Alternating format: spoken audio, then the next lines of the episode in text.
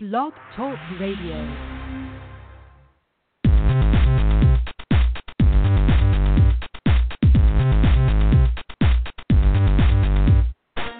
Welcome to another edition of Technology Expresso Cafe Radio. Dave and Jacqueline bring you up close and personal to the innovators, contributors, and creative minds in and around technology today. Visit our website portal at w w w dot technology expresso dot com. There you will find a full list of our broadcasts from all across the technology spectrum, our social media handles, and related content. So sit back with Dave and Jacqueline as they serve up Technology Expresso, fast, hot, and intense.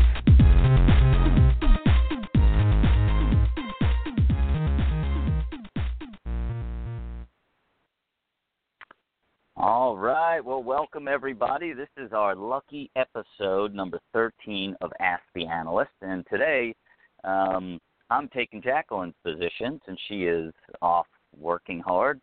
Uh, and with me, I have a guest host or guest with us, Hans Eckman. How you doing, Hans? Doing great. Thanks, Coop. Appreciate you having me today.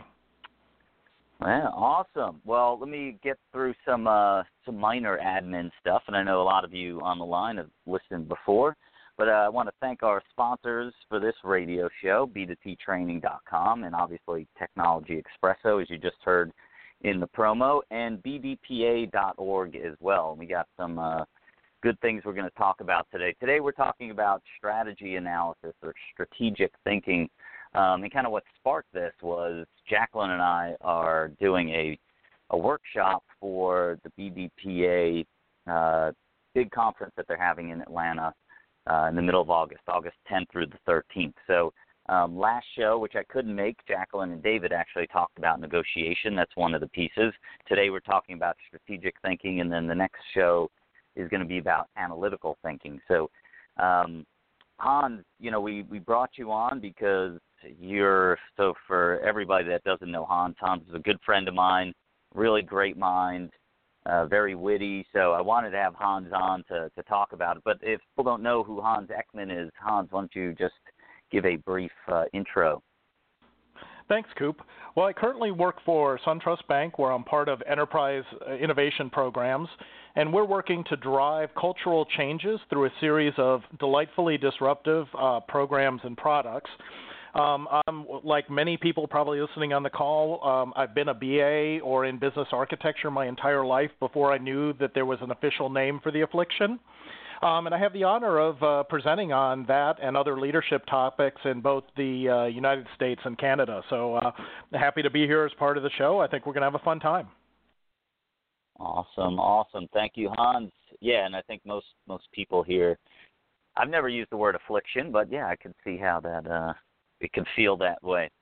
So, so Hans, oh, before we start, I just want to know, like, Hans and I are going to have a great conversation like we always do on uh, these radio shows, but uh, we want you guys to call in. We want to get your questions. So we have Javon is running the board in the back. So if you press one, uh, she will see a note that you want to talk to us, ask us a question, maybe chime in and give your thoughts on the topics that we're talking about today. So please, let's make this complete interaction, not just Hans and I, but everybody on the line as well.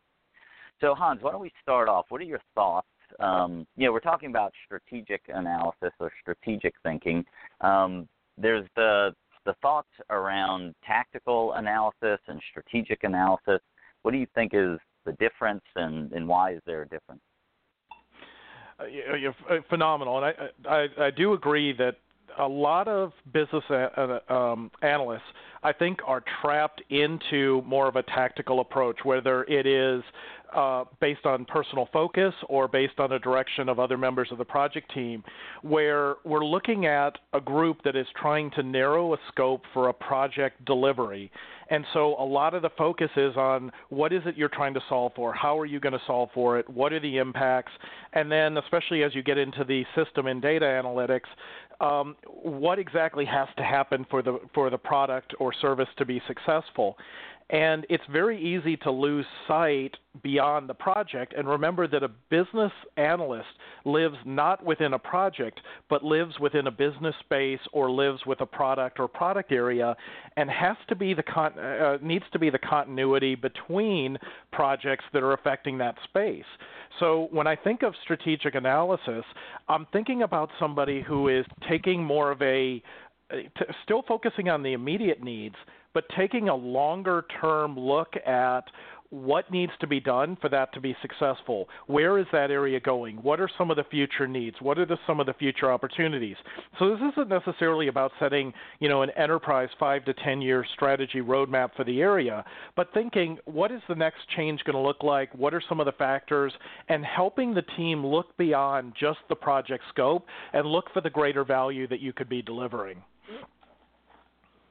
No, that's awesome. You know, you made me think of uh, when the I B A first came out with their body of knowledge, B A B O K, um, everybody was talking about enterprise analysis at the time. Now they've, with version three, they've changed it to strategy analysis. But everybody would say, well, I don't do, and, and I used, you know, kind of analogy that, that you had. I said, well, I worked for Turner Broadcasting for years. I never sat down with Ted Turner and talked about the five-year strategy for Turner Broadcasting, but the department or the business area that I worked in, we did it all the time. We yes, we had projects and we had to execute on them to, to meet the near-term uh, goals and, and outcomes they wanted, but at the same time had to expand out every now and then and say, okay, what's going on? What's the impact? If we do this, what's the long-term impact, short-term, and, and started to have those discussions.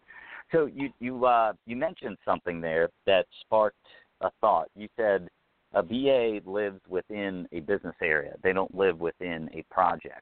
But um, you know as well as I do, uh, we look around organizations uh, definitely here in the U S, but around the world, B As live, they physically live in the I T department. Um, so, how I mean, how, how do people reconcile that thought of, well, I'm in the I T department, but I'm supposed to support a business area? What are your thoughts?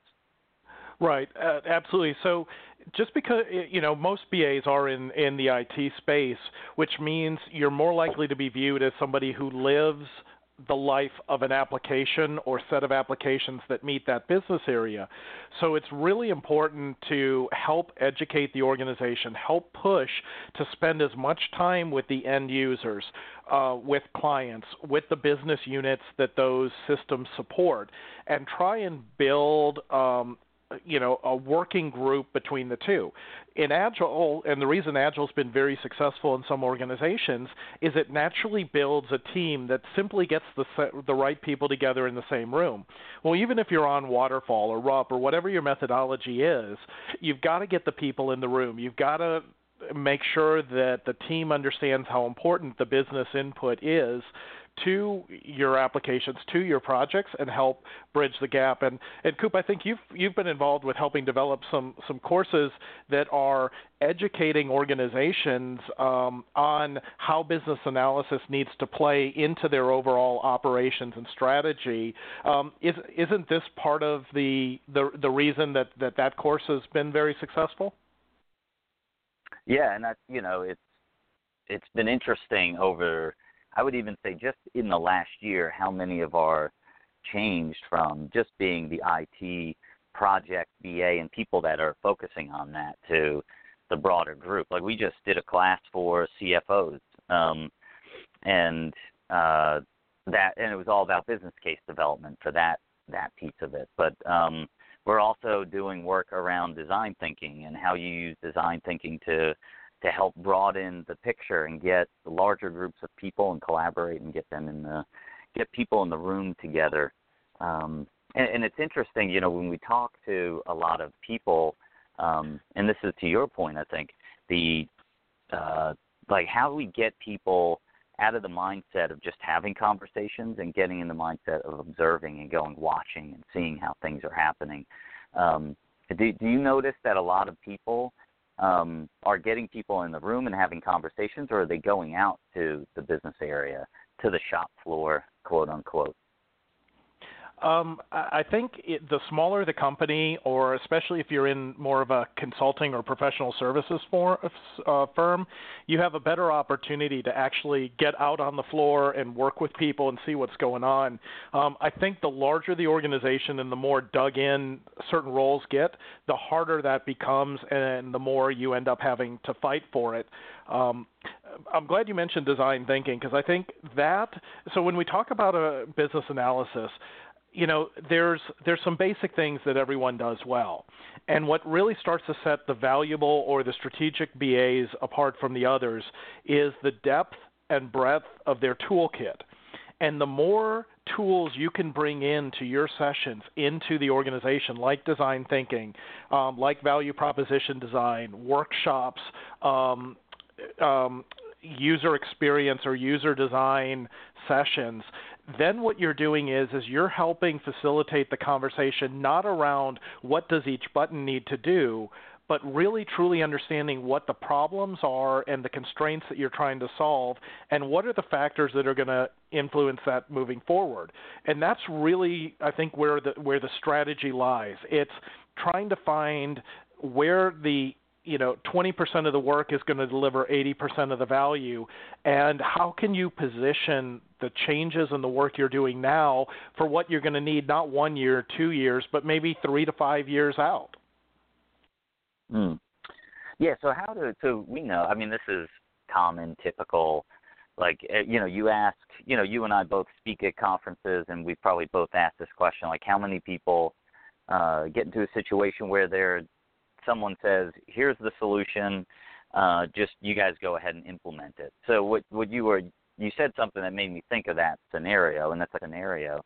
So how do, how do people get out of just implementing the solution? So they have this V P of sales or V P of something, and you work for a bank, so everybody's a V P, but maybe uh, yep. executive, executive V P or something, right? Um, that comes and says, hey, I, we got to put this solution in place. Just go do it. Um, so, how? What are some tips, techniques, uh, ways that you try to roll um, people like that back to, to understand what the, the whole purpose is? Why are we even doing this?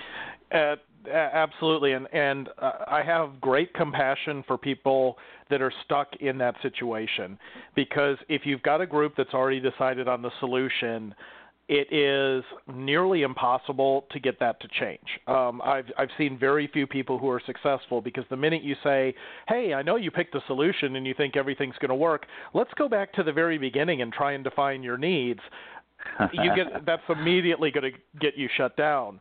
Um, some uh, a few strategies, and then and, and Coop, I want to I'd love to hear some of yours, because this is one of the great things about you know meeting some of the thought leaders is swapping ideas, seeing what works, what situations yep. things work. So um, a, a few of the things that, that I've noticed is if you can you know be publicly encouraging of the solution moving forward, but behind the scenes quickly go and try and talk to some of the end users, talk to some of the S M Es, and find the questions that drive what it is they're really trying to accomplish, and bring those back to the discussion about the solution, which is, hey, that's great. Um, help me understand how the solution is going to solve for these stories, for these situations. And what you're looking for is you're trying to find the resistance point, not the resistance to the process, because you want to be positive and excited and, and showing that you're, you're, you're helping them map the solution to the needs, but you're looking for the resistance points where eventually you'll hit, start hitting aha moments where they start saying, well, wait a minute, what do you mean the system's going to need to do that? Or we've got this business constraint.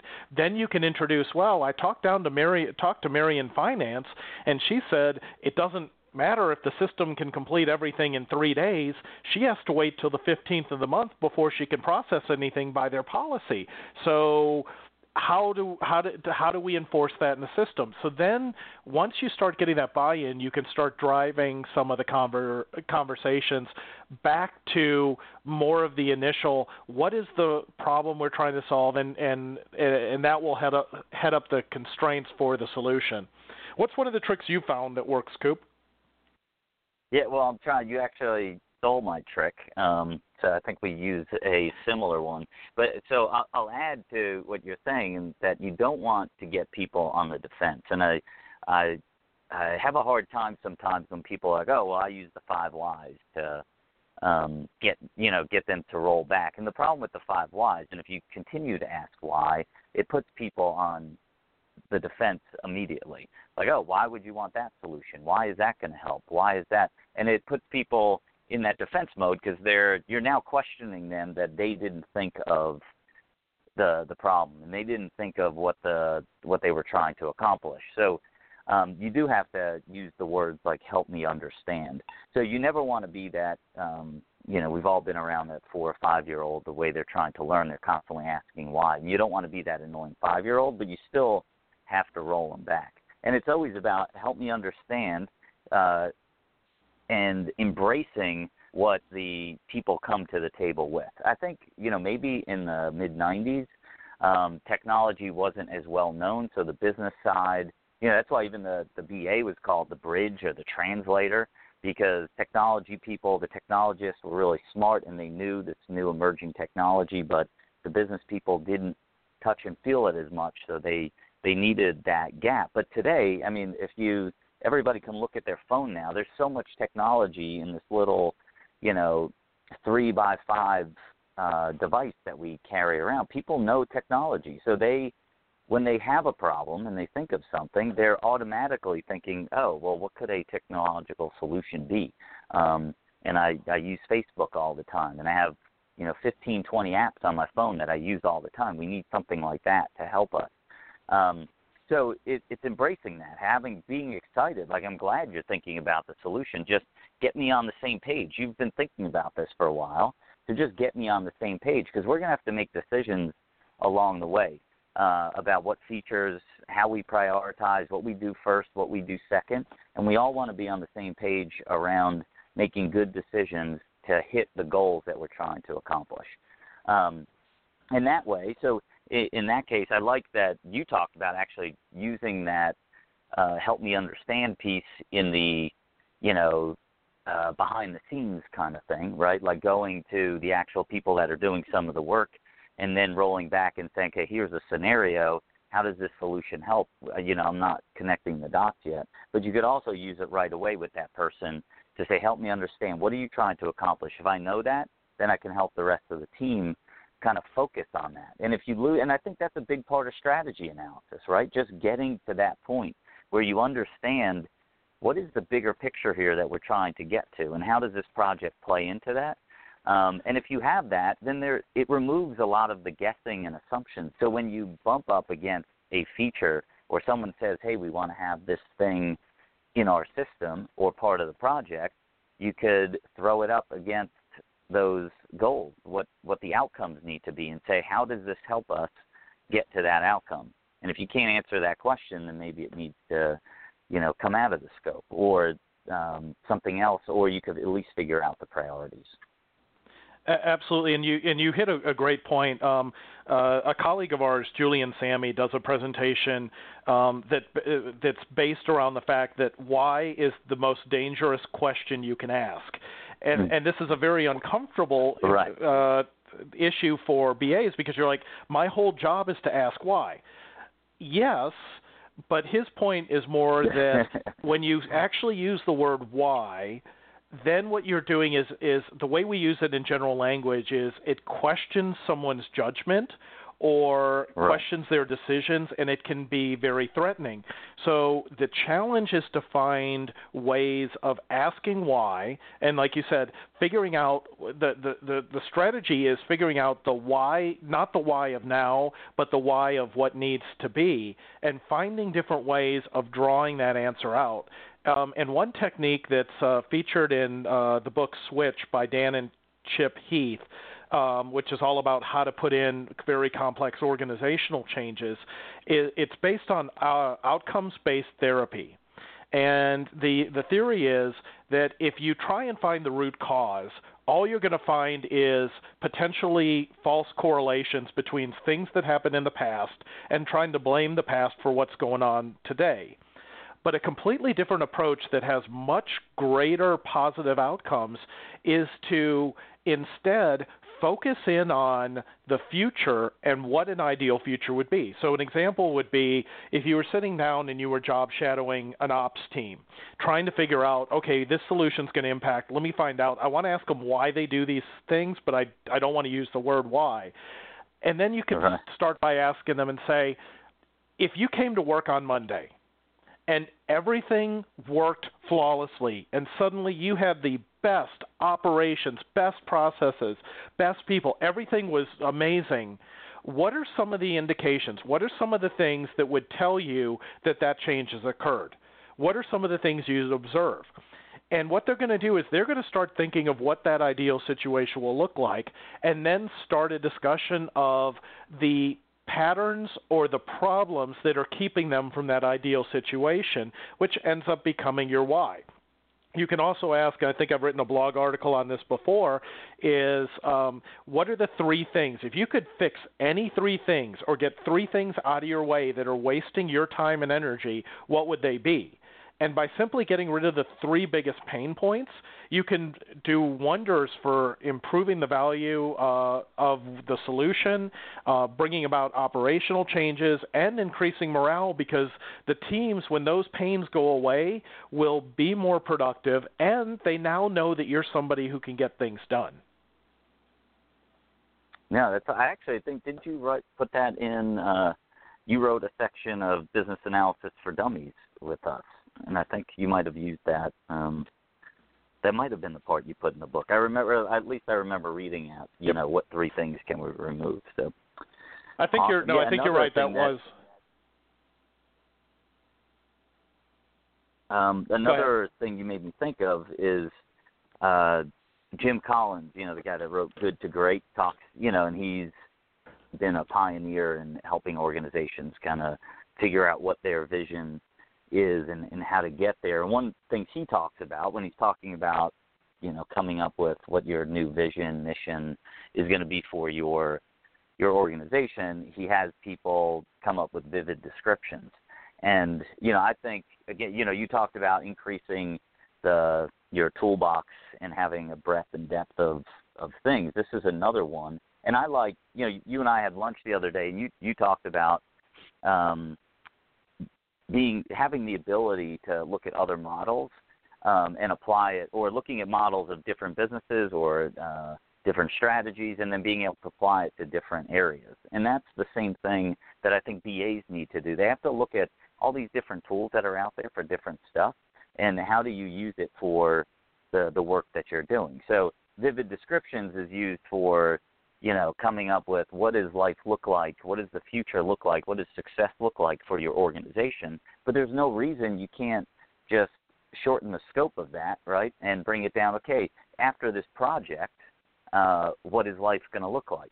And use those vivid descriptions and get really good examples um, and visualize, right? I mean, things that people can sink their teeth in to say, Um, oh, okay, if this is how we're going to act as a team, or if this is the feeling we're going to have, then when you're talking about the specific how-tos and how to design the thing, you can use those for uh, for decision-making and deciding, should we do this or should we do this thing? So good. I'm glad, you know, you and I, like most things, are on, on the same page. Yeah, absolutely. And and I would say that, you know, the, the time to check and make sure that there's enough air in your spare tire isn't when you're pulling your spare tire out because you've got a flat. So these are the things that you've got to think about and incorporate or start building this library, this inventory during projects, during any available time. And when you talk about, you know, the the original question, which is when someone comes to you with a solution, how do you stop it long enough to make sure that everyone's not making a big mistake? And part of it is you have to have that relationship so that that doesn't happen to begin with.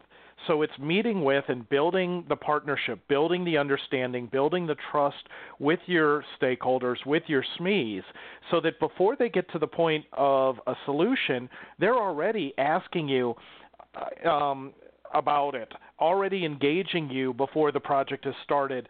So you're in at the ground floor and can help direct that from the beginning. But again, that's something that you've got to plan for and build out those relationships way early, uh, because by the time you need them, it's too late to start building them. Yeah, I mean, that, I mean, if there was any one of my hot buttons, and I always joke, and I'm sure I've done on this show before too, is joke about um, that I'm always saying it's all about something. You know, it's all about decision making, it's all about communication. But I think, you know, in the end, it's all about the relationships that you have. Because, right, if you have a good relationship with someone, you can ask why, right? Uh, if you're really close with them and they trust you, um, you, they bring up a solution to you, you can be like, well, why would you do that, right? And it's not going to get them on the defense because they know you're looking out for their best interest and the organization's best interest.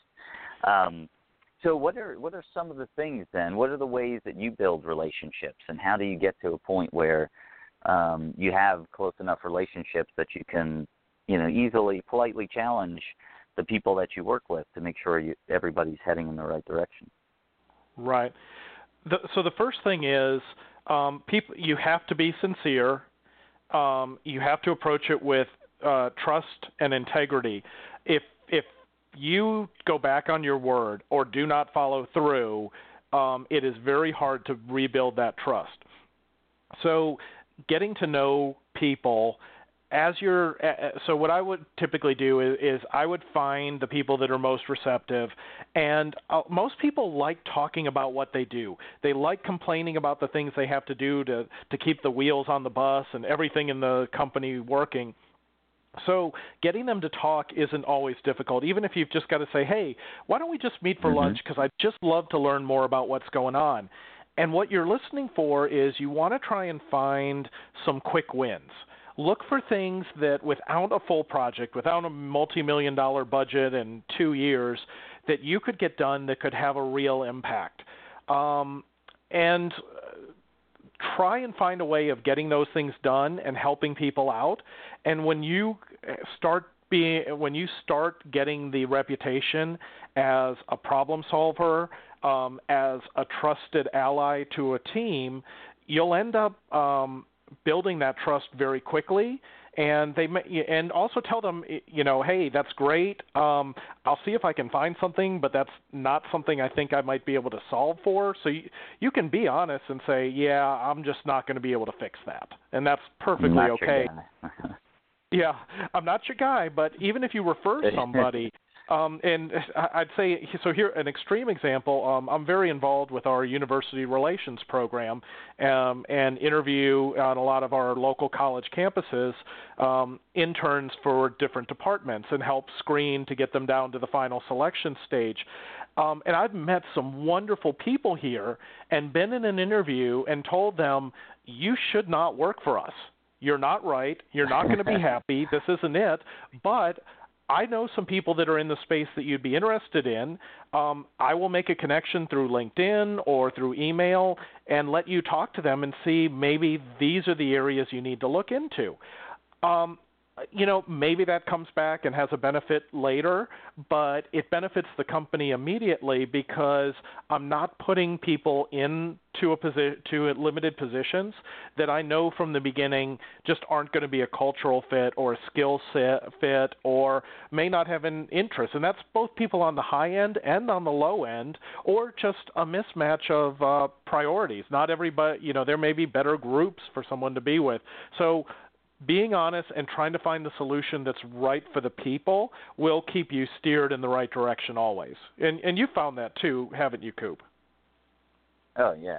Yeah, and, you know, one, before I add to to your points, the one of the things you talked about is, like, being a problem solver. I think, you know, I've always felt that business analysis and the, that title um, is is always going to make us uh, – struggle to explain what we do, right? Um, and people try to explain what we do by the, the tasks that, that we have.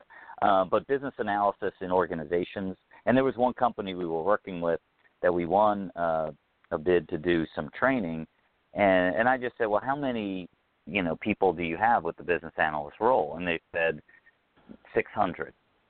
Well, it ended up that really the type of work that we do, there was about one hundred fifty that really do the work. So the title just gets overused. Um, and then you have the word analysis that goes with that. And to me, that's fluffy, right? I mean, it becomes like you don't want a financial analyst to work with you, and they don't want you to go, Hans, hey, you know, we have, uh, you know, I looked at your, your savings, and at this point, you know, the analysis shows you're not going to be able to retire till you're ninety-seven. Good luck. Have a good day.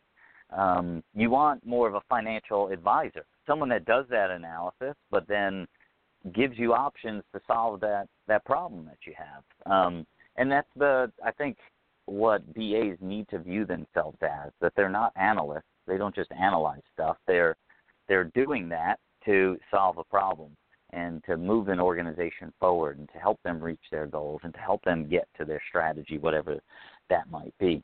Um, on the relationship side, what I, I'd like to talk, I use, there's a, a little thing I do when I do workshops, or um, even in some presentations, is I have people group up and find three things in common they have with other people. Um, and the first round, they go really quick, and people will be like, oh, we're both men, we're both B As, and we're both in this class together. You know, like real high-level surface stuff. And I think too many people, those are the kinds of conversations they're having. And then I have them go to the next level where they're getting deeper and understanding what drives them, what excites them, what are their pains, and try to find things in common. And the reason for that is people like to be around people that they have things in common with. And most of the time, when you have a conversation like that, you'll find that you have a lot of things in common with a lot of people. So um, then you instantly start to build that trust. Like, oh, this person's like me. We have the same things in common, or a lot of the things in common. Um, so you to build that trust with them and make them comfortable to have conversations with you. Um, so always going deeper and finding three things in common is going to help. And then the other thing I like to talk about is that you have to play the political game. And people, you know, they view politics, especially here in the U S with, you know, our presidential election, it's, you know, getting worse and worse by the day, it seems like. You know, so people like shy away from politics, but in organizations there's politics too. And you it, and where the positive of politics is knowing people that know other people. So you're not going to be, although my goal in life is to, to meet everybody in the world, um, I don't know everybody yet. So but I do have to know people that other people know. So if I have to convince, or if I have to have a conversation with someone that I don't have a good relationship with, I need to know who has a good relationship with that person and use them to, to figure out how should I approach this person, or would you mind approaching them, um, to see if we can get those questions answered or get some information from them. So, so you have to be willing and open to, to meet as many people as you want. And you mentioned it earlier, when you hit a project, it's too late. You're dead, right? Because um, it's hard enough meeting deadlines and keeping up um, with the speed at which people want information now. So if you don't do it ahead of time, and, and the one question I like to ask people in general is how many of you eat lunch at your desk three to four days a week or more? Um, and, you know, it's usually eighty percent are eating lunch at their desk three or more days a week, and that's a sign to me that they're not getting up and meeting people. Um, and, and I don't mean you have to go out to lunch with everybody every day. It could get expensive, but grab some coffee. Just have a conversation with people, walking to a meeting, anything. But you have to get in the mode of building relationships and meeting new people. And, you know, so everybody should have that goal. Um, and, and what's interesting, we're talking about strategic analysis or strategic thinking, but this is, like, if you want to get to that place, right, you have to have these relationships. Absolutely, and and that's been one of the keys. So for our even in our innovation program, one of the first things we developed um, as part of the program was called the Turkey Sandwich Club. And it was simply getting a few people who seemed to be really good at getting things done, meeting up for lunch over turkey sandwiches, and, you know, bring your own food if you are a vegetarian. We right. don't hold grudges.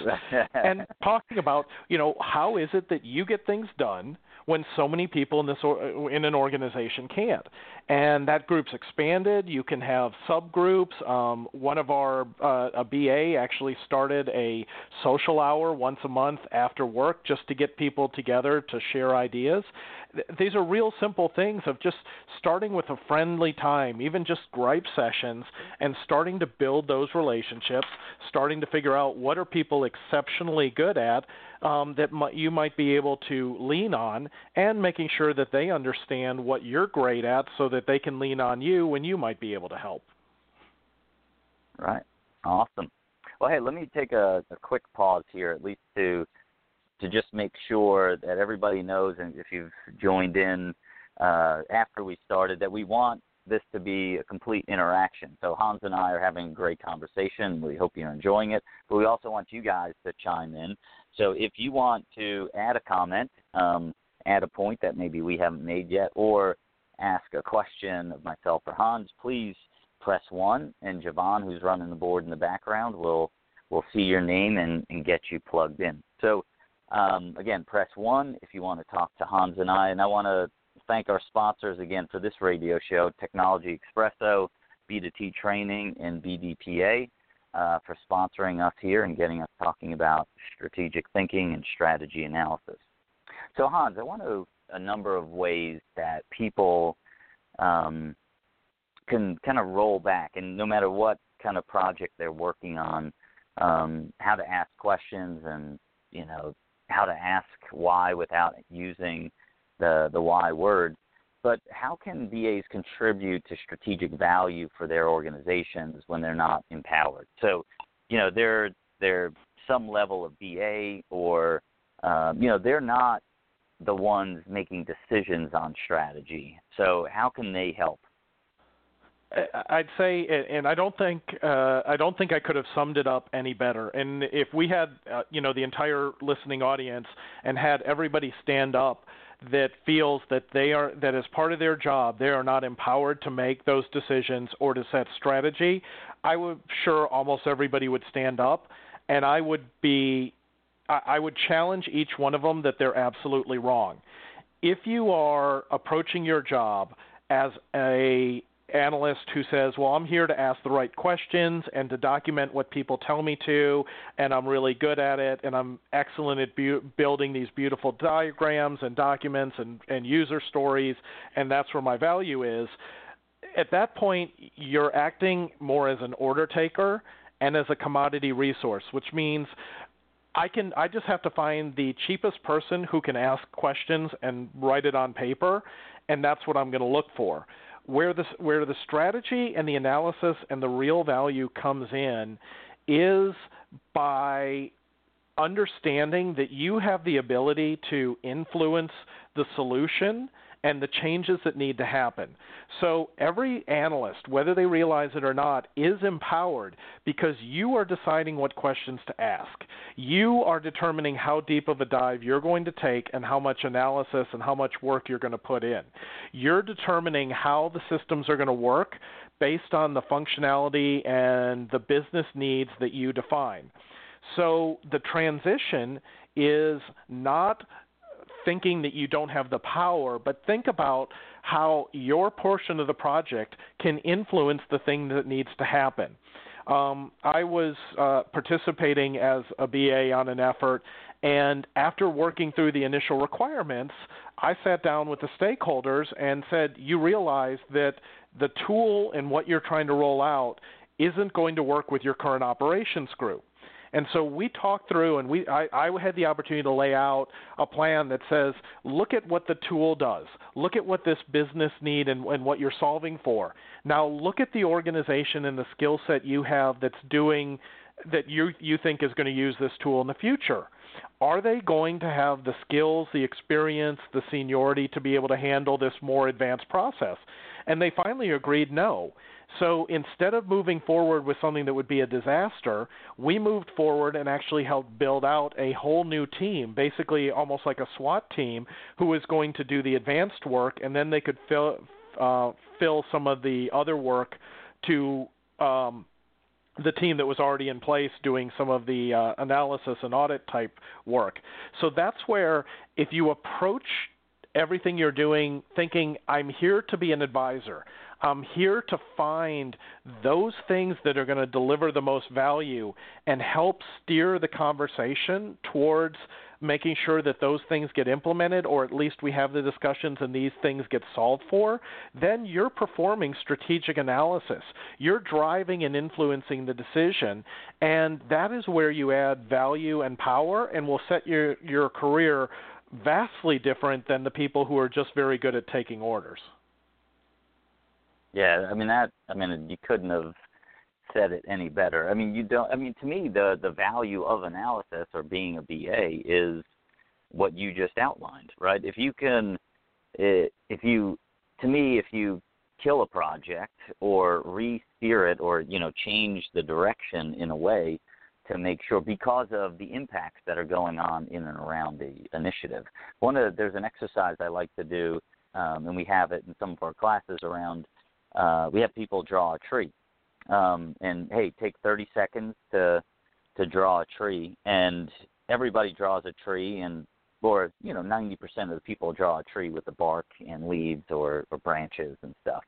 Um, ten percent add a sun, some roots, grass, clouds, you know, the things that are around the tree. And to me, that strategic analysis is not just focusing on your tree, which is the project, and doing a really good job with it. Um, but it's like, okay, if we have this tree, what else has to be in place? A tree can't stand without roots, right? I guess unless you cut it down, it's a Christmas tree and it has a, you know, a base, and people could probably get creative with that. But um, the the point is, like, thinking about all those impacts and making sure if this is what we were trying to build, can we do it with all the other things that are in and around um, the the project that you're doing. Um, and I, I had a conversation with a guy, this was years ago, um, and and I talked about this concept that the biggest value of analysis is not documenting stuff. Um, it's not being a note-taker. It's if you can redirect a project um, that's going in the wrong direction, that's not going to hit the, you know, the goals that the organization is trying to hit, um, then you that's the value of analysis. And he said, well, all my projects are failing projects. They're not hitting strategy. Um, and I said, well, why, you know, if you know they're failing, why aren't you stepping up doing something? He's like, well, it's a career-limiting move, right? These are high, higher-up people than me, and if I, they're really excited to get this thing in, um, and if I tried to stop that, then it's going to be a career-limiting move. But it sounds like you're saying, Hans, that it's not a career-limiting move. It's actually uh, a career-opening move. Is that correct? Absolutely. And if it is a career-limiting move, then you are in an organization or on a team where you have no career because there's no place for you to go. If they if they aren't concerned and, and want to use you for the value you can deliver, then you're wasting your time and effort. But it is your obligation, and it's it's hard. It's hard to step up and, and take that action, but it's your obligation as well to be an advocate for what needs to be happen, and maybe just you know break it down into small win, wins, build the trust. You don't have to kill a multi-million dollar project, but maybe you can influence the first um, phase of it to focus in on the area of value, and that's kind of where Agile or R U P came in, which is find the find the piece of what you're trying to do, trying to find the piece of this huge monster effort that will deliver immediate value. And by the time you get to the whole solution, you've eliminated so much waste and noise that you might have done accidentally if you didn't start that way. And so the technique that I really advocate is using um, context diagrams Um, and helping people understand, like you said, the trees need sun, light, water, ground. Help your, your stakeholders, help the project team understand the context for where the solution is occurring. Tell stories, bring in end users and have them help tell stories for what's important, where the focus needs to be, and that's going to, that's going to save those failing projects. I think it's, you know, still, even at this day, fifty percent of solutions do not realize the intended business value. If that's the case, you have a perfect example of where people are doing a very good job of documenting what they thought they needed, but not challenging and finding what the organization really needed and in what order it needed to happen. And that's that's the strategy. That's the value-based analysis that that I want everybody to become a practitioner of. Yeah, and you, I mean, I love the word you use there, the obligation. I, I, I'm with you. It, it's not good enough um, to to sit there and just be a passenger on the bus and keep moving forward, right? I mean, the obligation of the people in this role that are doing this type of work is to make sure we are working on is hitting the mark. Um, and giving, you know, I, I like to talk in terms of decisions, and I think it's all about Uh, giving people the ability. So back to my point earlier that a lot of people are not, you know, in the position where they're making the decisions about what they we should do and shouldn't do. But you have to be, you are in the position, um, and you add a great deal of value if you help facilitate good decision making. So that companies are thinking not just of things they might need and let's just keep cranking out these projects. We got all these people on our I T staff. So let's just keep rolling rather than stopping and saying what value are we going to get out of it. So, right. so I mean, to sum it all up, is strategy strategy analysis is not necessarily a standalone role, right? That, oh, there's, you know, five people in the organization that do strategy analysis. Everybody else is tactical. Absolutely not. And it's, it, yeah. So, and, and strategy – It, yeah, I think is closely tied to decisions. You know, this has come up, and you and, and you mentioned it clearly. Well, I'm not the one who makes that decision. Um, yes, you are. You know, a lot of organizations or people feel that a decision is something done by someone two levels above them or three levels mm-hmm. above them. What you do every day, how much effort, how good of a job you choose, what order you do things, how deep you're going to go, yeah. what ends up getting documented. These are decisions that you're making that are having a the most fundamental impact as to the value and success of the solution. It doesn't matter if an executive sponsor greenlights the whole thing or not. I mean, yes, it is their responsibility to kill bad projects or to only approve projects um, that are moving forward. But it's the team that's making a thousand little decisions every day that may bubble up into a big decision, no go, this versus that. But it's the team that's phrasing the conditions for that decision that will end up determining what happens. And I've rarely ever seen a decision that couldn't be controlled or the outcome predicted based on how it was presented and the work that was done leading to the position, uh, leading to the decision. Um, it's kind of like when you when you're if you go to a casino gambling, the casino's not worried about going out of business. The only way they go out of business is if customers stop coming in. They will win over the long run at every single game. The project is the same way. Over uh, the thousands of different ways your project games play out, the project team is always going to win, even if some things don't go their way. Overall, the team is going to create what is the winning solution, so the decision is made on an individual level. No, awesome. Yeah, I, you know, the I think, you know, there's a lot of talk in the in our industry and about just enough, you know, Agile has brought up, you know, years ago started, at least really started hammering this question and this point. Um, and people would, or struggle with how, well, okay, I get that we have to do just enough analysis, but how do you get there? And I think it's, it's this concept of decisions, right? I mean, you have to make a decision on what you should do. So there's all these decisions going on. Developers are making decisions, quality assurance analysts are, the stakeholders are, and if you understand the criteria that they need to make a decision, and as a B A, the, the value you're adding is finding that criteria. That's why you go off and elicit information and you throw them in these models to try to understand what's going on. It's to help make decisions. And if you get to a point where you can, somebody is, you or somebody else has made that decision, then that's just enough. Move on, right? I mean, you don't have to keep analyzing it. A decision is made. Now, you might have to, there's a number of decisions that you have to put through a loop and make sure that you reevaluate that decision and is it the right and do we have to tweak something? But um, once that decision is made, you stop until you're evaluating it again to make sure, and that you might need some information. Um, right. And, and you, like, I, I, oh, go ahead. No, go, go ahead, ahead, finish, and then I'll jump in. Oh, no, I was thinking, like, uh, that uh, or in organizations, I don't think people view their role enough as the, the money that they're getting paid for a salary is is like real money, right? Uh, and you have to say, okay, if you get paid, you know, X amount of dollars per hour, what are you going to do, right? I mean, what are you going to do with the eight hours you have at work today? And is that adding value to the organization?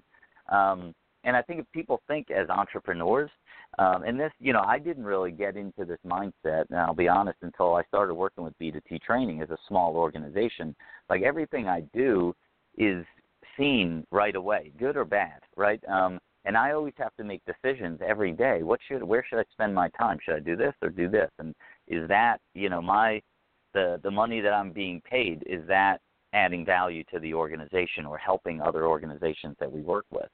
Um, and I think people in this space, and you, my, I think my first blog I ever wrote when I started blogging was about, you know, how would things changed if we were paid on uh, commission, all right? So if you were paid on commission for the success of a project, would you stop and ask, okay, what does what do the outcomes look like? What are we trying to hit? Wouldn't you, like, say, what what are, you know, doing that strategic analysis to make sure that if we have to, someone has to define what success looks like so that I get paid or I don't get paid, right? Um, so I think that, you know, if you have that mindset, not that I'm promoting, I hope there's no one on uh, from H R on this call now changing the H R structure of how people are paid. Um, but I think if you have that mindset that you're paid on commission, you would stop and think of these things.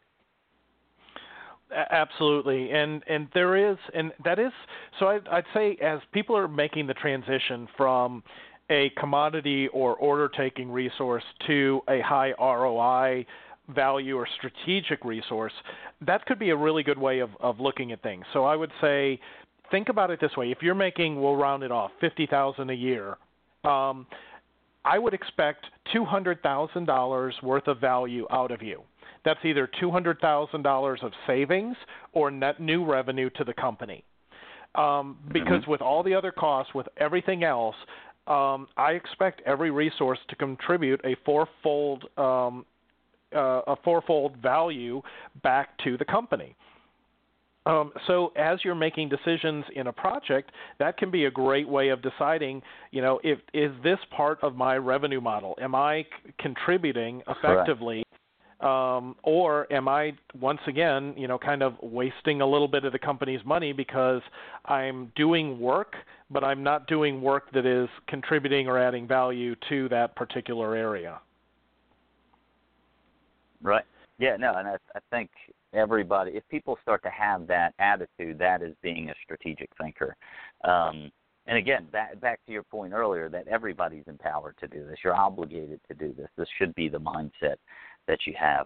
So I want to take a, Hans, this has been great, um, and I feel like I can go on for forever and ever, but we're, we got about thirty minutes left, and I just want to take a quick break. We have a, a little promo from one of our sponsors. Javon is going to play that for us, and then we'll get right back into the thick of things.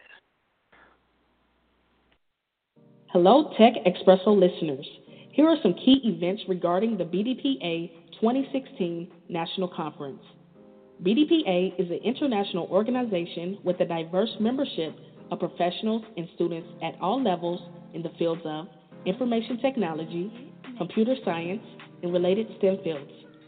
B D P A's members are changing the world using technology.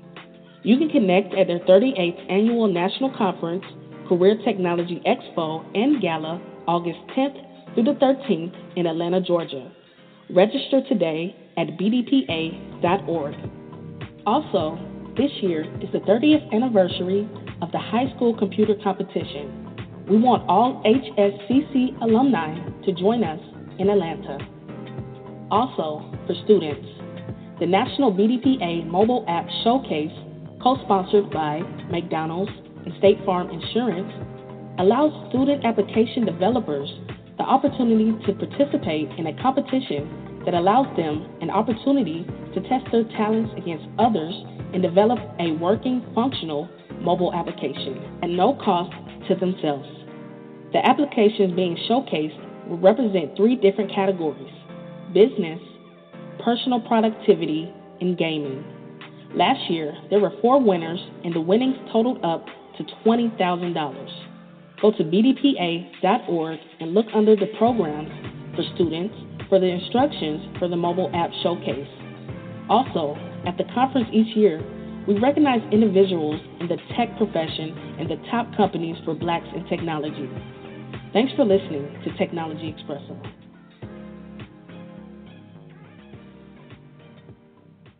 All right, awesome. I wonder if, am I allowed, I know I'm not a student, but am I allowed to enter to win twenty thousand dollars? That would be great. Um, yeah, no, and, that sounds you know, like a I lot of fun. Early, yeah, I mentioned earlier, Jacqueline and I are going to be doing a, uh, a session um, at the B D P A conference, August tenth through the thirteenth, so come out and check us out if you're in the Atlanta area or just want to come visit Atlanta. You know, it's hilarious. Hans and I um, live in Atlanta, but we hardly see each other when we're in Atlanta. We usually see each other when we're outside Atlanta. Absolutely. It's uh, ironic and unfortunate. So there was one thing that you right. started to mention before that I'd love to pick back up on, and sure. um, I think it goes hand in hand, and this is where – so um, I will say Agile's wonderful, and um, there, there's some great things Agile's trying to do, but um, usually I'm not a very popular person uh, at Agile events or in Agile conferences um, because I'm – I've been very skeptical of it. And, and where my frustration comes in is exactly tied into where today's session is going, which is uh, I'd call it Fagile. Um, it's a faux Agile or a fake Agile, where basically you're trying to say we're going to move fast, but we're going to take requirements and thought out of the process. And so this, these right. are the organizations that tend to say, well, we don't have B As. We don't need B As. Our product owner knows everything and knows all. I would argue that the type of analysis, the strategic analysis, is needed more in an Agile project because of your velocity than it may be in Waterfall. In Waterfall, you've got a lot of opportunities to find out if you're going off track. In Agile, you are minimizing the risk for each sprint, but you're creating cumulative risk where the for every step you take, it might be taking you further and further away from your goal, and your ability to recognize it can be very tough. So, you know, keep that in mind. If you're on an Agile team, if you're looking to go, your need for strategic analysis is actually greater than anywhere else. Uh, absolutely great. You know, and I think it was two years ago I saw Scott Ambler speak, and he, he's big into doing a lot of different surveys and um, around, you know, projects and how projects are run and what's working and what doesn't. And he said, I forgot the percentage, but it was like a, a large percentage. Um, he was saying that teams are doing a much better job at delivering stuff faster. So getting stuff out the door faster and getting working software uh, into production faster. But it was still lagging on getting working software that people cared about or people wanted to use, right? So so it's not about getting to working software. It's getting to working software that people want, that's desirable. Um, and that's what, that was one of the things that got me into design thinking, because that's what it's all about, getting that desirability factor. But, that you know, so it doesn't matter, and I, I, I'm with you. I think some Agile teams uh, get into the point where they're just churning and going real fast, but they don't have that anchor. They don't have the the um, the post, the light post to say this is where we're heading, um, and are we getting closer to that or not? They're just kind of churning every couple of weeks. Um, right. So, Imagine yeah, I, that I'm you're. With you. I'm with you. Yeah, and imagine that your G P S took the took an Agile approach, which is okay. What we're going to do is you're, every mile you're going to make a right turn. Every other mile you're going to make a left turn. Go. And you're going to get lost, but you're going to get lost very consistently. And and that's that's what, you know, our people need, you know, the, the people who are here and looking to find ways of being better, you guys are going to be the voice of reason. You guys are going to be the ones who are going to bring this back on track and help deliver value. And, uh, you know, I will say you'll absolutely be rewarded with it. It will set you apart in a market where finding awesome people is always challenging, um, and this will definitely set you apart and get recognized for that in this space. Yeah, so there's one thing um, that, and I don't know, have you met Richard Lannon? He's a, he's out of Winnipeg, kind of a strategy guy. Uh, he writes some blogs on B A Times um, as well. And I was this week kind of prepping for this session. I read one of his blogs, um, and he talked about like qualities of good strategic thinkers. And I'm summarizing here is basically to good strategic thinkers take a pause. I think the word he used was uh, um, calling a timeout um, and stopping and thinking and making sure what are we really trying to accomplish, or are we headed in the right direction? I mean, do you, do you agree with that calling out? And, and how do you how, what's your advice for people to to taking that time out, um, and how do they get that done? Um, you know, it, it's interesting to hear because – it's one of those things that I took for take for granted, and uh, my my mentor and I have hit this on a number of parts of times where we just say, but doesn't everybody just do that automatically? And I think this is one of those things that it's easy to take for granted if you do it naturally, but it's harder if you've mm-hmm. got to do it consciously. Everything, almost everything I do, I ask myself that question before I do it. So I've got, you know, if I've got fifteen minutes in between meetings, what am I going to do with that time? How am I going to spend it? What's going to get the most value? Is it I'm just going to do something silly, or I'm going to straighten up my desk because I just need a mental break before I go into a challenging meeting? Or am I going to get something done, or am I going to start? So if you're on a project or you're meeting with people, that's a question that is – That, that starts off everything, which is, what is it that I'm trying to accomplish? What's the value I'm getting out of it, and what's the value they're getting out of it?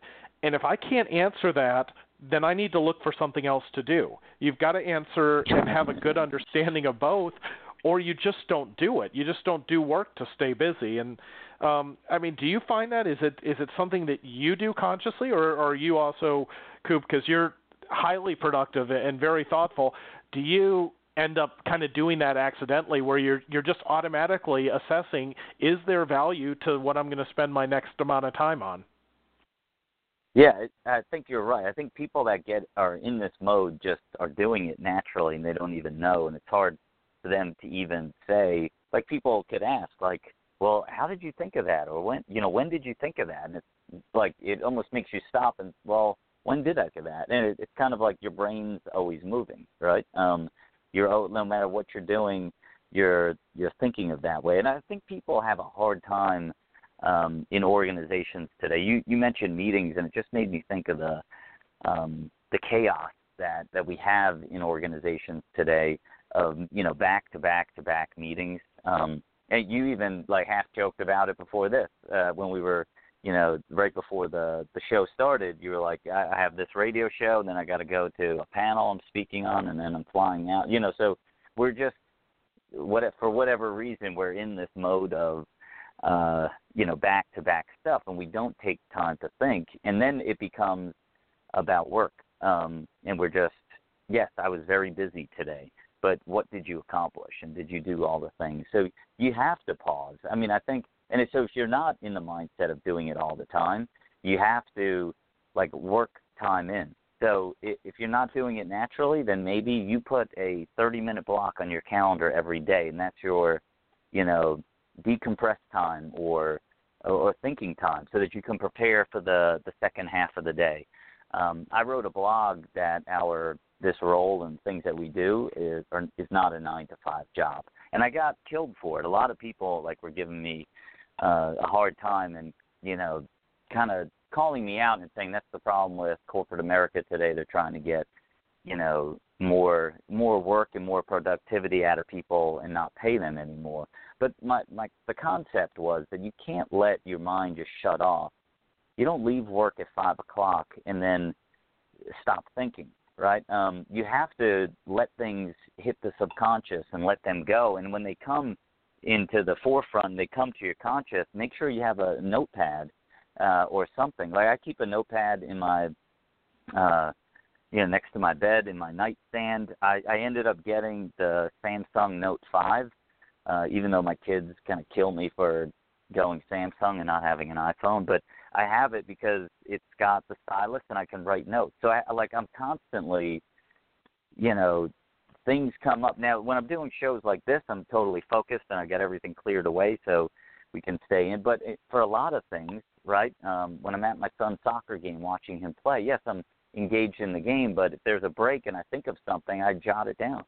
Um, and you just have to always be in that mode of thinking and find ways to, to get it in there. And if you're not doing it naturally, then you got to bake time into your day, uh, into your week, into your month where you're stopping. A- absolutely, and I, I can't remember. I, I've, I know I've got it posted in one of my blogs, and it, it, but I can't remember the study right offhand because, like you, I cleared all the distractions away so I could focus on the this uh, podcast. Um, but that when you look at a comparison of how people spend their free time, there is a increasing um, distance between successful people and unsuccessful people in what they do with the free time. People who have very mechanical or easily replaced jobs are spending more and more of their free time on leisure. The people who are highly successful, and they define that based on um, income and lifetime earning, are spending mm. eighty percent of their free time, non-sleeping, non-eating time, on career or life-enriching activities. So it could be like you're saying where you're thinking through things and jotting notes. It's listening to webinars like this. It's researching or reading books that are career building or giving you ideas or reading articles or or subscribing to your favorite blogs. So it's making yourself better. And it, it, it has, I believe it's close to a tenfold increase. So if you said, what is one thing I could do that would potentially mean over a lifetime I could earn ten times as much money, it would be spending free time in developing yourself, developing your skills uh, as many ways as possible. Um, and it doesn't have to be formal. It can be very easy. One of the techniques that I often um, uh, promote is basically role-playing with yourself when you're on transit, when you're driving, when you're sitting idle. And if you know you're going to have an important meeting, an important session, a conf, you know, maybe a conflict or something related to, you know, tr- practicing for crucial conversations, is going through the questions, going through the challenges. What would I respond? What are they going to say? And role-playing this back and forth. And then you've worked out a lot of the conflict, the details, the changes, your answers, and you're able to direct the conversation and get it to a positive outcome so much better. And this can take a couple minutes. Uh, sometimes I've spent a half hour or longer stuck in Atlanta traffic just rehearsing, okay, this is going to be a real tough situation. How's it going to go? What's yeah. the worst thing that's going to happen? What is the worst thing someone can say? Um, and what are the things that I want to talk about?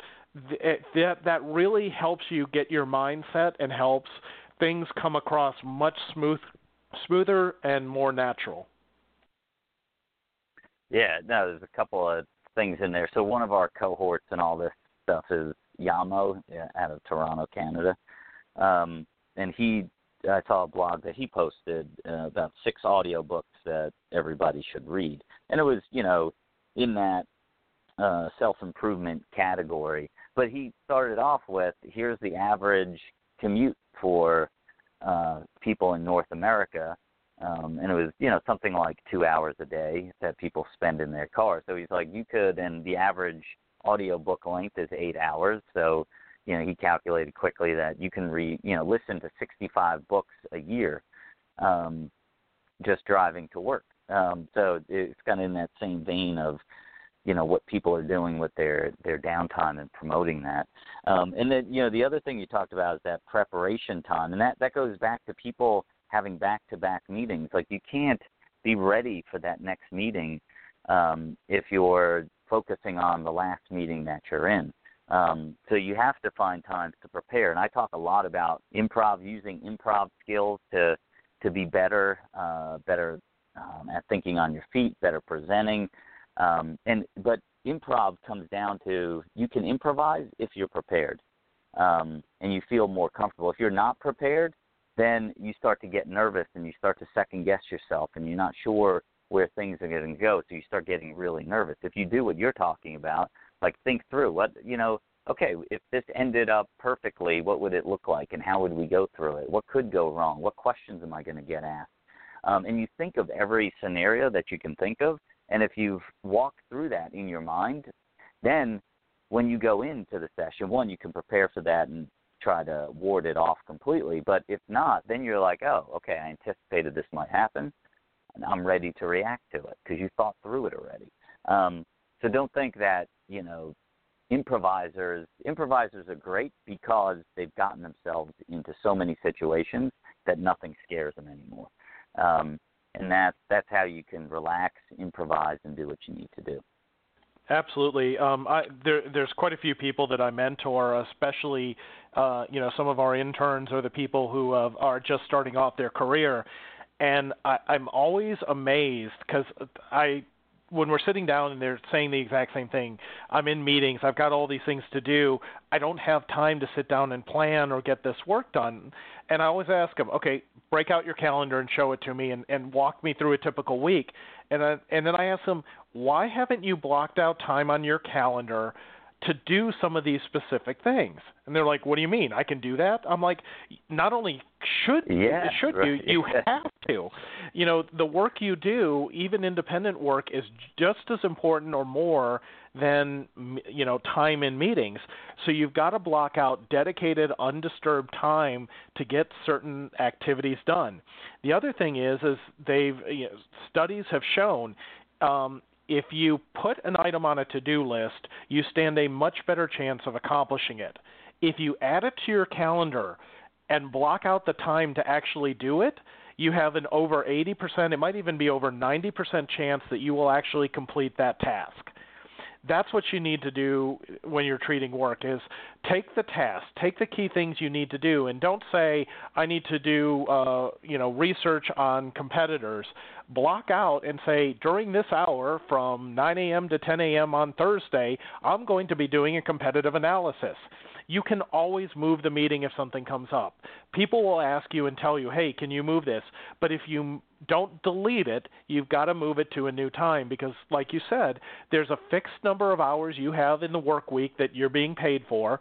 You need to make the most of those, so you don't want to end up saying, well, I bumped out the ten hours of work I needed to do, so now I'm going to have to work overtime or this weekend to get that done. No, you need to budget the time and start saying no to meetings, start saying th- no to right. things that aren't adding value.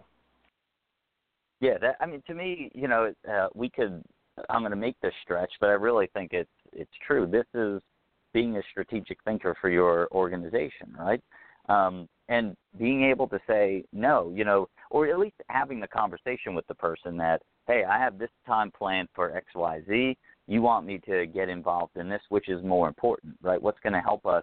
What's going to help the organization? Am I the right person to be in that meeting? And I don't think enough people have that conversation or have that thought process around who gets invited to what meetings. They just like blanket numbers of people are, are on calls every day that don't need to be there. Um, and it, it's not productive. It's it's frustrating for, for more yep. people than not. And if you're having that trouble, um, this is another one of those. There's very little that we do that somebody hasn't solved for or has some great ideas on what needs to happen. Um, there's a, a book that I have not read it yet, so full disclosure, but it's on my list, um, called Boring Meetings Suck. And it's the whole basis of it is not to have stupid meetings, not to have boring meetings, not to have meetings where things don't get done. So it's how to make them not entertaining where it's like, okay, now we're going to do papier-mâché giraffes. You know, it's it's not quite that. But how do you how do you make sure that everybody knows from the very beginning of the meeting what has to be accomplished before people leave? and really help structure that so that you can have very exciting and productive meetings. Because it's not that just meetings are bad, it's that they go off in such tangents that people don't feel they accomplished anything of value. So it's you've got to focus the meetings on the value and the outcome, and decide what can be what needs to be done in a group, what can be done offline. Right. And uh, there's another book, speaking of that, the, the Modern Meeting Standard, um, and the, the tagline below it is read this before your next meeting, and it's kind of the same. It's how what meetings need to be uh, in today. And it was written a few years ago, and I've read I've read it once, totality, and then go back to it every now and then. But um, it's basically about making meetings, uh, making meetings uh, work, you know, not just talking about stuff, but actually accomplishing things. So, uh, you know, we you mentioned tangent. I think we went slightly off uh, on a tangent, but it was a valuable one. But I want to, with the last few minutes left, I want to ask you about, um, you know, people are always talking about their career path and growth and options. Um, I, I actually don't like to, to think that there's a career ladder these days, especially in this position. I think you can go to many different areas. It's not like being a B A associate, a junior B A, a senior B A, um, expert B A, and then you're kind of, that's the ladder that you take. Um, but within strategy um, and doing more of this, so uh, we've talked a lot about how um, as a quote-unquote more of a tactical, pro, you know, someone being on a project all the time, um, how they, they can always, everybody should be doing strategy analysis. But is there a Um, a role for strategic analysis? Are there people out there doing this day in, day out? Or what are some other areas that this work is being done?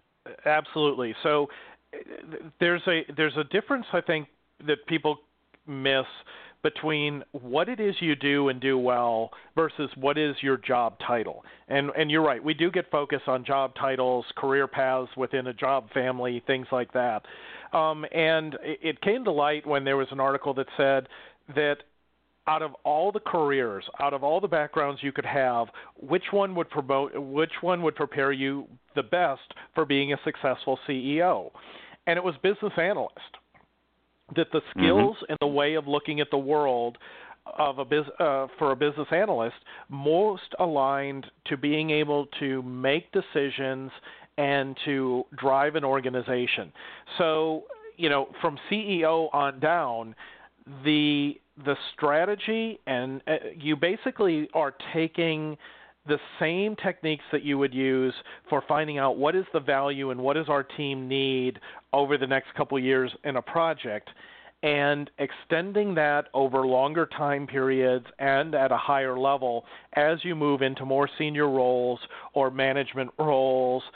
You're now saying, I now have to make that take make that same assessment and help drive the same analysis and decisions, but for a group that has to grow, adapt, be able to handle threats and opportunities, be able to handle staffing and operations, be able to work well with other groups and departments.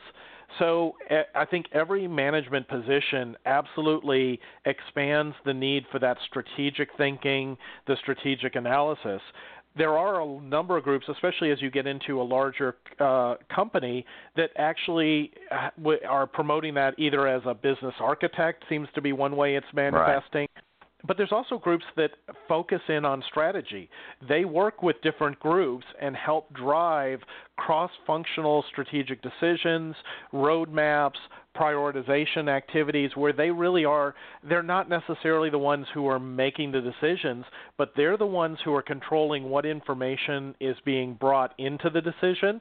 So they are almost, in effect, driving that decision to based on their recommendations. Oh, awesome. Yeah, no, business architect was one I was definitely going to bring up. Well, Javon just shot me a note that we have uh, Heather that wants to, to chime in. I think this is Heather, one of my favorite people in the world. Um, oh, and I just got a note that she just hung up. So took too long to get to Heather, so sorry about that, Heather. Maybe next time.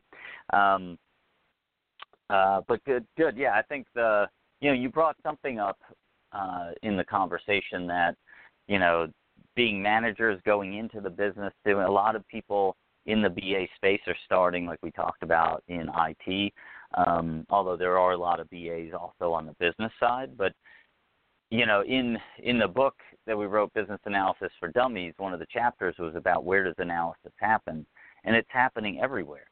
Um, and to your point, like, the best C E Os are people with this analysis background, because what are we doing? We're trying to think of, okay, what is the strategy? Where are we trying to go? What are best ways to get there? Um, and we have this tool set where we have this toolkit, we have this mindset around thinking of all those impacts. And that's why if you're if you're a B A just starting out and you're, you know, on a project doing um, smaller tasks or beginning level type tasks, you, if you start to have this mindset with everything you do, it's only going to benefit you um, in attacking it in this way. So, Hans, we have a, a few minutes left.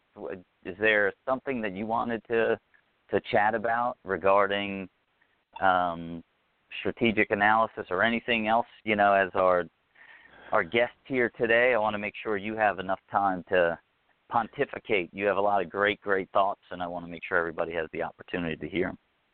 I appreciate it. So there was one uh, one note that I had. I was jotting things down as we were talking that uh, I hadn't come back to yet.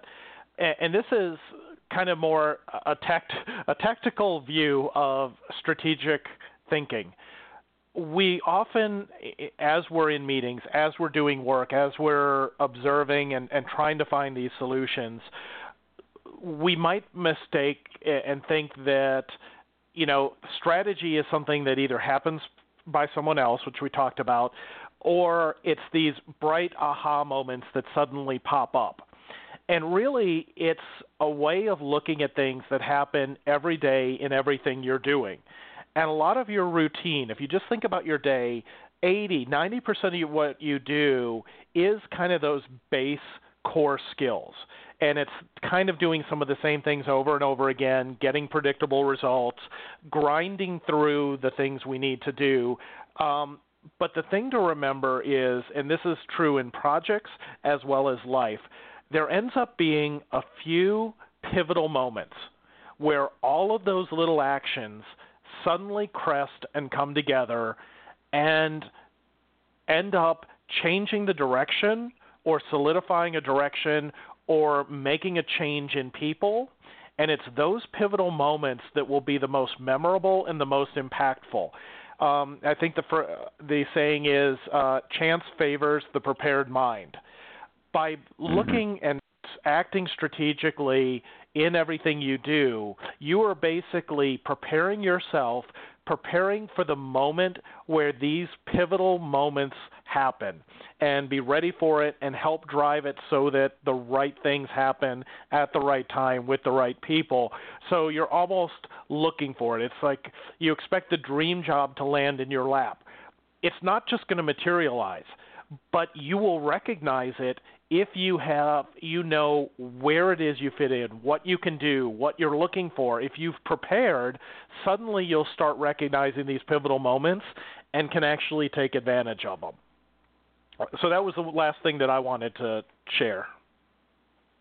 Yeah, no, that's, you know, and I think uh, I often say um, that doing this stuff that we do is, like, at the end of the day, you should be tired. Um, it's, you know, it, so to me, it's no uh, no surprise that uh, when people are thinking in this way, it's it is tiring because you're constantly always have your eyes open. You're looking for these opportunities. You're hearing, trying to listen to everything and figure out and put these pieces or these puzzles together, um, which is the the life that we live in, and that's kind of what you're hitting on. It, not to say that.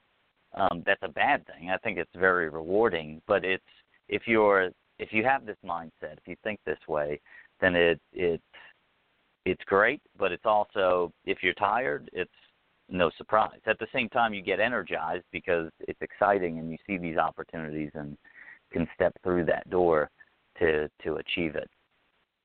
Awesome, Hans, man. I, I mean, I I've loved. Well, you know, I I love having conversations with you whenever we can. Um, the fact that we're able to do it in a, a radio show format, and I'm trying to, you know, if there's any other sponsors out there for our radio show, uh, I'm trying to make this a full-time career. I always joke about that. I semi-joke about it. Again, I think the first time I said it, I joked about it, and then I thought, wait a minute. So talking about sh- long-term strategy, right? Um, wouldn't this be cool if uh, if I could be the, well, maybe not the Rush Limbaugh of radio, of business analysis radio, or so, something close. Um, maybe Howard Stern of B A radio. That would be the. um, a- a- absolutely.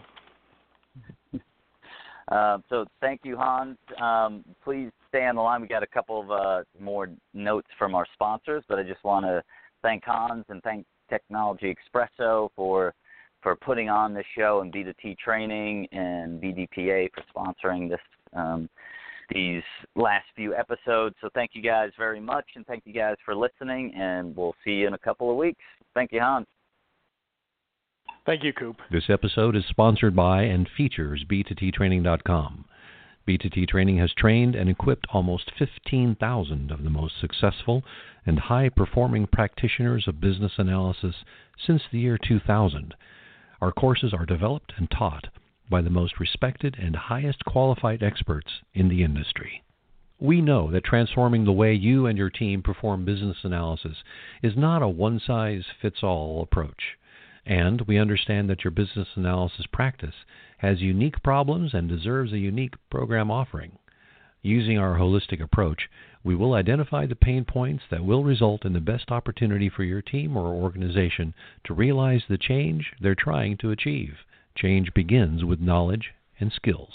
Our learning events also include ongoing enrichment and reflective activities that provide students the boost they need to sustain their learning and competency. In other words, we make it stick.